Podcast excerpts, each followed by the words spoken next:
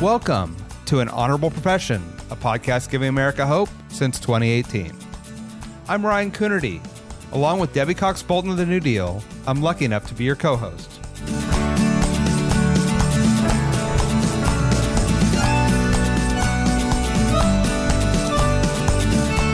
An Honorable Profession is a New Deal Leaders podcast. The New Deal is an organization that supports the next generation of American leaders. From attorneys generals state senators to mayors to school board members, these are the people that are pushing policies and politics that will respond to climate change, rebuild our economy, address racial injustice, and restore our democracy. These are incredibly talented people who have dedicated themselves to public service when their country and their communities needed it the most. Check out newdealleaders.org to see what I'm talking about. Today, we talk with Adrian Boafo, a delegate in the Maryland State House and former mayor pro tem of Bowie, Maryland. He's been focused on policy issues ranging from climate change and the environment, economic justice, college mental health, and easing medical debt. We talk about what makes Prince George's County a remarkable place for economic opportunity and political innovation. Adrian also shares his advice for running and winning upstart campaigns. Enjoy. Maryland delegate Adrian Boafo, welcome to an honorable profession. I can't wait to be talking to you today. Yeah, well, Ryan, it's good to be with you.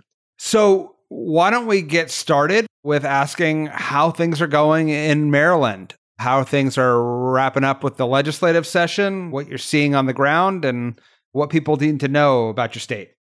Yeah, you know, it's, it's a new day in Maryland, actually. We, uh, a few months ago, made a decision to vote in a new governor, right, whose motto is to leave nobody behind, Wes Moore. We voted in a new comptroller who really wants to shake things up and help working families. We've, we've elected a new attorney general who also wants to make sure that working families are being protected through the law. And then we have a really ex- expanded Democratic majority in the General Assembly. So we, we wrapped up session in April and things have been good. We've we've gotten a lot of stuff done from accelerating minimum wage with the fight for uh, 15 to ensuring that we're protecting uh, folks through concealed carry. Right. So we we've done some amazing stuff this past session, and honestly, I'm excited and ready to go back. That is fantastic, and yeah, I mean Maryland sort of surprisingly, I guess, for those of us outside the state, had a Republican governor for many years. So tell me, how did this session feel different and what are you hearing on the ground about what it's what it's like when you have a party able to move its agenda through the legislature? Yeah, so it's interesting, right? I was on the city council when Governor Hogan for most of his term in office, right? So our relationship with the governor through that lens was a little different than being in the legislature. So I only really spent about a week in office with the Hogan administration it sounds like you know it was combative right? The, the good thing is that we had a veto proof majority in both the house and the senate so we could get things done that we needed to get done but it seems like there was a combative relationship with the governor and that's not the case right? Our party really rallied behind wes moore right after the primary no matter what side you were on because we had this maga extreme candidate in dan cox and so we have this unique relationship in the legislature where folks are not afraid to tell the administration where they stand on things, right? We have a big tent party in Maryland. I often say Maryland is America in miniature, right? You have the rural Democrats, you have super progressive Democrats, you have moderate Democrats, uh, you have Democrats really representing all different parts of the state. And so uh, the governor gets that, right? His team also gets that. And there's just a lot of synergy in Annapolis right now, especially with our presiding officers as well. So, as you mentioned, you came from Bowie, Maryland, where you were a city council member and then mayor pro tem. Can you talk a little yeah. bit about your path into public service and what made you take the jump from the local level to the state? Yeah, it's it's a really wacky path, actually. You know, I grew up here in Prince George's County, Maryland, which is you know the, the most affluent African American county in the country. It is a place that my parents uh, really thought that they could raise some kids and thought it was going to be a great place for us to thrive. Uh, my parents are immigrants from Ghana, West Africa, uh, who came to this country in their teens as well and studied in the surrounding area. So growing up, I didn't really know what I wanted to do. Most of my family was in the medical profession or in the IT business and in, in tech and emerging technologies. And I wasn't good at either of those. so frankly, I had to figure out what I was going to do. And Prince George's County really built its wealth through folks working long and successful jobs in the government, right? That's really how a lot of our folks built their wealth here in Prince George's. So I kind of, you know, said, you know, I guess I'll go to school and and work in the government and, and just do government and public policy. And my dad was a huge Clinton Democrat, a really early Obama supporter in like 06, right? Before he even announced, right? He just was a super progressive Democrat and he was really focused on politics. And, and that's what kind of got my interest in government and public policy. And then I got involved in, in college, I became a student leader, became president of the University of Baltimore, the first African American president of that institution in our state during the height of the Freddie Gray movement, right? So a really tough time for Baltimore City, a really tough time for the state, but also a really tough time for the country as the Black Lives Matter movement was was emerging.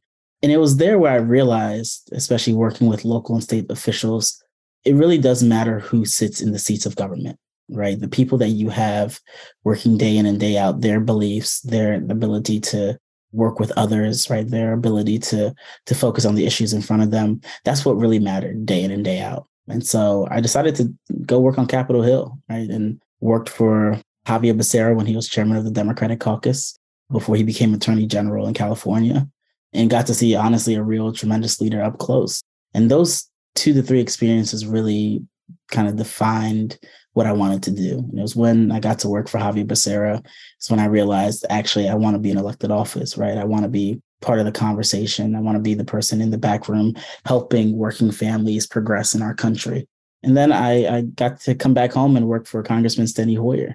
And it was through through him and through others that I was encouraged to run for a city council seat here in uh, Bowie, Maryland. And it was quite literally the most upstart campaign that I've ever been a part of, right? I, I had a weird last name that no one really knew. I was relatively new to the political space when it came to Maryland. And the district had an incumbent who was running, and they had a few other folks who was running. There was a guy who was supported by quite literally every single local official and had more money than I did. All right. I was in grad school at the time. But we ran a really upstart campaign and, and won by 76 votes and then elevated to, to mayor pro tem. I think what led me to running for the state office was was the COVID pandemic, right? When you're in local government, local government really is the government closest to the people, right? So when it comes to potholes, when it comes to trash pickup, you're going to know if you're doing a good job day in and day out, right? Because your constituents are in. They're going to tell you yeah. very clearly when they believe you're not doing a good job.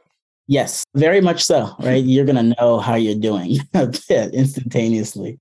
But what we realized is that municipalities really needed some champions on the state and federal level. And that's kind of what motivated me to run for state office. It was the inequities that we saw. A lot of the stuff is state driven, right? And so making sure that we had a new generation of leadership in Annapolis. And then ran another upstart campaign, right? My campaign was not supported by our state senator at the time and a host of other elected officials in the area we, we kind of just had to run another grassroots campaign and, and luckily we're able to be successful.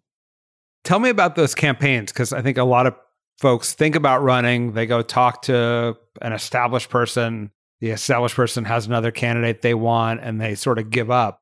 Talk about running that an upstart campaign and and how you ended up being successful in that effort. Yeah. Well, I hope I don't have to do it again because it is quite stressful. But the thing that I realize is that these seats of power, these seats of elected office, they're not owned by any person, right? These are the people's seat, and anyone has the right to run for them. It's not really a coronation, it's a competition. And once you realize that, even if there is a preferred candidate in the race, it's still worth getting your ideas out there, right? We've seen this in, in national elections as well. I felt really comfortable running in my races just because I came from campaigns, right? I, I was a field director for many years and really was involved in grassroots activity. I ran Mr. Hoyer's campaign as well, right? So I, I understood the mechanics of campaign. So putting it together wasn't the hard part. I think the nerve wracking part was putting your ideas out there, right? And seeing if people actually believed in them or if they said, you know, actually, we want to go in a different direction. And that's something that's always nerve wracking and it really doesn't get new, right? That doesn't change over time.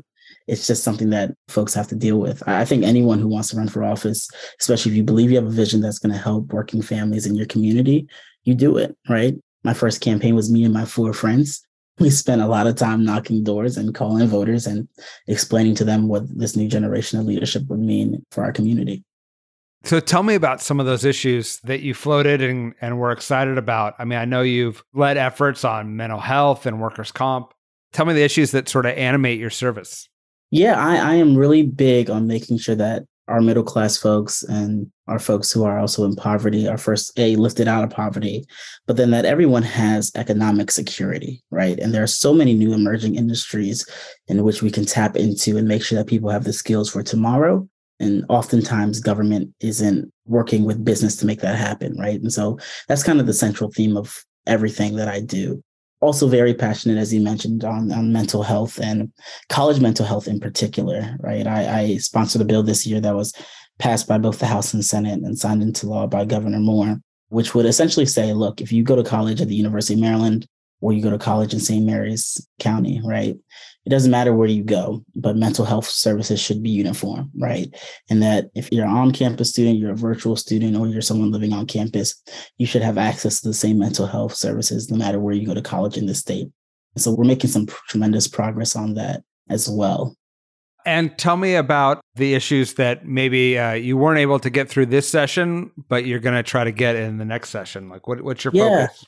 Yeah, I took an interesting approach this session.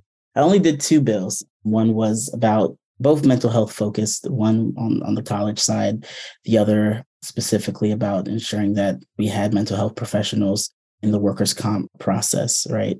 And I did that on purpose. I understood coming from local government, the city council, it was a different skill set in being a leg- in a legislative body, right?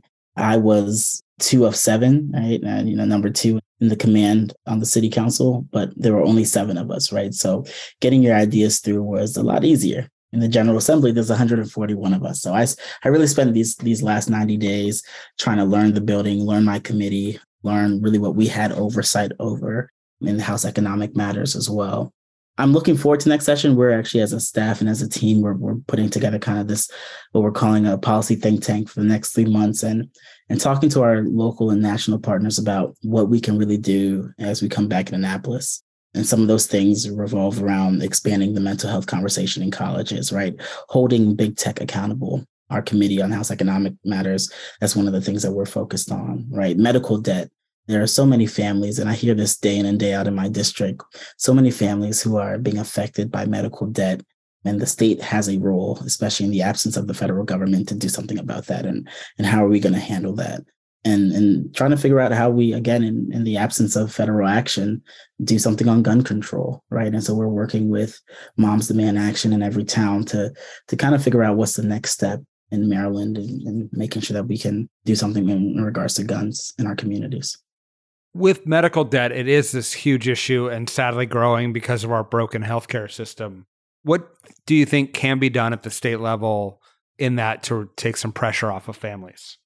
Yeah, what we're realizing is a lot of the state action kind of comes from the lawsuit side, right? So we can put regulations in place that say that big insurance companies and hospitals don't have the ability to sue when it comes to medical debt, right? We can also ensure that the assets that are claimed under medical debt also are, are revisited, right? We're realizing black and brown families are losing their homes because, you know, that is the biggest asset for them when it comes to debt of any kind, but especially in medical debt.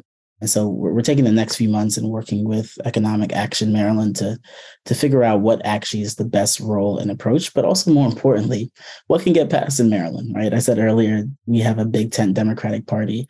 And I know this is one of the issues that affect all of our constituents, but we've got to figure out how to go in the right direction and, and be a, a model for the nation when it comes to medical debt. What's your advice for somebody who maybe runs an upstart campaign, finds himself either on a city council or in the state legislature for figuring out where the opportunities are, where the biggest barriers will be, how to get around them. If someone wants to get up that learning curve faster, what's your advice? It's kind of three things. One, I think pick somebody who you admire that could be on the national level, on the local level, on the state level, and kind of see what they did. Right. I, I tended, I, you know, when I got onto the city council, I kind of looked back at people like Xavier Becerra and said, how how did he handle the struggles in the in the legislature, right? How did he handle the struggles in Congress? and kind of modeled a lot of my working with colleagues based off of what I saw him do. I think number two, though, is be willing to listen, right? And I think that's oftentimes hard in, in this very polarizing environment that we have, right? But learning to listen to others that are coming to the table and they may totally disagree with the policy idea that you have, totally may disagree on the direction that you're taking. But having open ears, I find allows for bipartisanship and cooperation, especially even within your own party. And the third thing is trust your gut right? We kind of all get into these elective offices, and rightfully so, like anyone else, we second guess if this policy is the best for our community. We second guess if this is the right direction. We second guess if this is going to pass. And I think trusting your gut is, is kind of like a, a core function that is critically important. And the last thing I'll say, we're told when we come to Annapolis, don't fall in love with your bill, right? Don't fall in love with the idea because you never know where this thing is going to go, right? I actually think the opposite. I think you should fall in love with the idea. I think you should fall in love with the prospect of this. I think it's going to make you a better champion for that bill and, and for that issue that you're pushing. You've worked at the federal level and then you've now served at the state and local level. Are the systems different? And for those who may be thinking about running for office, what do they need to know about those different levels of government and where the, the levers of power may be? it's night and day. I will say that. And it's night and day, unfortunately, because of congressional inaction, right? And it also depends on where you live, right? So in Maryland, the one thing I found extremely, you know, just coming from federal government experience and coming from the Congress, what I found really shocking in Maryland was that there was a lot of bipartisanship, right? I know that sounds kind of cliche and and, and funny, right? Especially with a supermajority in the House and the Senate in Maryland. But we truly listen to Republicans. We truly give them the opportunity to express their viewpoint. And if the roles were flipped in Congress, right, and there was a supermajority of Democrats, I feel like we would see a lot of steamrolling. And we really don't. We really work with them closely, especially in the committee process. And I found that to be truly actually like a rewarding experience because you get bills passed and you get them passed in this bipartisan manner and folks are both happy in both parties for a lot of bills obviously not for the majority but for for a lot of key bills that we do on the national level there's just this polarization has taken over right? And so unfortunately in congress when you're in the minority you're truly in the minority right? You just do not get to do many things. And so i found the state experience to be a little bit better but i've also realized how important it is to make sure that we have leaders in congress as well who are prepared to actually reach across the aisle and get things done, right? Who are are willing to take the Maryland model and say, hey, we may be in the majority, but we want to have a holistic approach as we look at solving some of the biggest issues that our country faces. And what did you learn at the local level? That the issues are probably the most important. They are the issues that instantaneously will affect people's lives, right? The pothole on the side of the road that has been bothering folks and maybe the reason why someone's car is in the shop, right? And the reason why they're racking up more debt, right? That's an instantaneous problem. Making sure that code is up to standard in neighborhoods so that people's property values aren't going down. That's something instantaneous we also on the local level have control of our police department right? We just went through this multi-year process as a, as a country talking about criminal justice reform and policing. And a lot of the things that we can do we can do on the local level right? We renegotiated the police union contract when i was in the city of bowie right? And had that open honest conversation about what we expect and the standards that we have for police officers. So local government arguably in my view is the most important and it also has the quickest impact on a constituent, right? We've passed this bill in Maryland in regards to college mental health, but it's going to take many years for us to really kind of get that fully implemented in every single college throughout the state, right? Whereas the minute we change policies in the city, whether it's regarding some budget language for for making more jobs, or it's uh, a bill that I passed when I was on the city council to ban plastic, that kind of stuff is is felt instantaneously on, on the local level. I want to talk a little bit about your commitment to the environment. It runs through all of the legislation that you pushed. Where have you seen successes? Where do you think there's still opportunities for reducing plastics and addressing climate change and other other opportunities? It's a great question, Ryan. It was it was the first thing that actually I did as a student leader. It's probably the reason why I I feel so comfortable in the environmental space, right? As a student leader, I led the effort in Maryland back in 2016 to ensure that the University System of Maryland divested from fossil fuel investments, right? And we became the second state system in the country to do that, and the first being one of the ones out in California. There is so much progress we can make on, on climate change. And I believe that we're the first generation that are feeling the effects of climate change. And frankly, we're going to be the last generation to do anything about it, right? So I take it very seriously, especially from a public policy angle. Next session, I'm going to be introducing a bill that really tries to push for the electrification of all buildings, right? And we've been looking at California and New York as examples of, of states that have taken this on. But we're going to try to get this done in Maryland. We had that conversation in Maryland in 2017 in the Climate Solutions Now Act. And unfortunately, it got stripped from the bill because a lot of businesses were concerned about the demolition of their buildings and rebuilding them back as electric. And so we're going to take a different approach, right? We're going to try to incentivize businesses to move towards electrification even before the 2035 deadline. But more importantly, we're going to say that, look, if you don't want to do it, and if you if you don't do it, now is going to be an expensive thing, right? We're going to make it an economic issue for big corporations who don't want to really take climate change really seriously. I'm struck that you've been busy running these upstart campaigns, serving elected office because Maryland is a part time legislature holding down a full time job.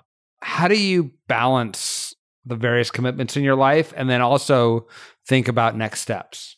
Yeah, I, I try not to think about next steps the old saying that you make plans and God laughs, right? I try to figure out in that moment, am I doing my best to serve the greatest amount of people in Maryland and throughout the state and throughout the country? For example, I jumped into the state house race about a week before the filing deadline, right? So I, I am not good at making next step plans, as is noted by the past. But you know, Ryan, none of this feels like work to me. Right? I, I know it sounds kind of cliche to say, but I don't find that this is hard work in the sense of I feel fatigued every day, right? There's a lot of things we have to do, right? And there's a lot of work. And sometimes it can be even emotionally crushing to see things not get done, right? Because you know the effects and the long term effects. But it doesn't feel like work to me, right? I, I love the policy aspect. I love interacting with my colleagues and constituents. And so I'm fortunate in the sense that I, I get to wake up every day and, and, and do something that I love. Finally, I guess make a pitch if I have a little bit of time to travel, or maybe I'm looking for a new place to go. Why Maryland? Why Bowie, Maryland? Yeah. So it's a utopia, right? I I often joke that Prince George's County is the modern day Wakanda, right? It is this extremely amazing African American community that embraces diversity of all sorts, right? It is this place that if you want rural, you can live in a rural part of our uh, of our county. If you want that suburban feel, you can live in Bowie, Maryland, and have that suburban feel, right? If you want to be in more of a city type of environment, you can live in the northern part of the county in Hyattsville, where every single day you're seeing uh, new development and more housing units come online, but you're also seeing an arts district that is thriving, right? We truly are, I think, especially in Prince George's County, America in miniature, right? From the rural aspect to the city aspect. So it is a great place to live. And frankly, look, we have our challenges, but the one thing I am impressed by, especially after traveling the country so often, is that in Maryland and in Prince George's County specifically, our leaders are all on the same page. We understand what the mission is and what the goal is, right? We may disagree on how we get there and how fast we need to get there, but we are on the same page. And, and that's something that is not often seen across the country. In other words, you all can agree on facts and values, which is definitely not the case in so many places. Well, I want to thank you for being part of New Deal. We're excited to have you join the organization and we're excited to see what you get done in Maryland and beyond. Thank you. I really appreciate it, Ryan. Thank you. An Honorable Profession is a New Deal Leaders podcast. Thanks to the team at New Deal for producing this episode. We encourage you to bring honor to public service, and because we keep things honorable, no tax dollars are used in the making of this podcast.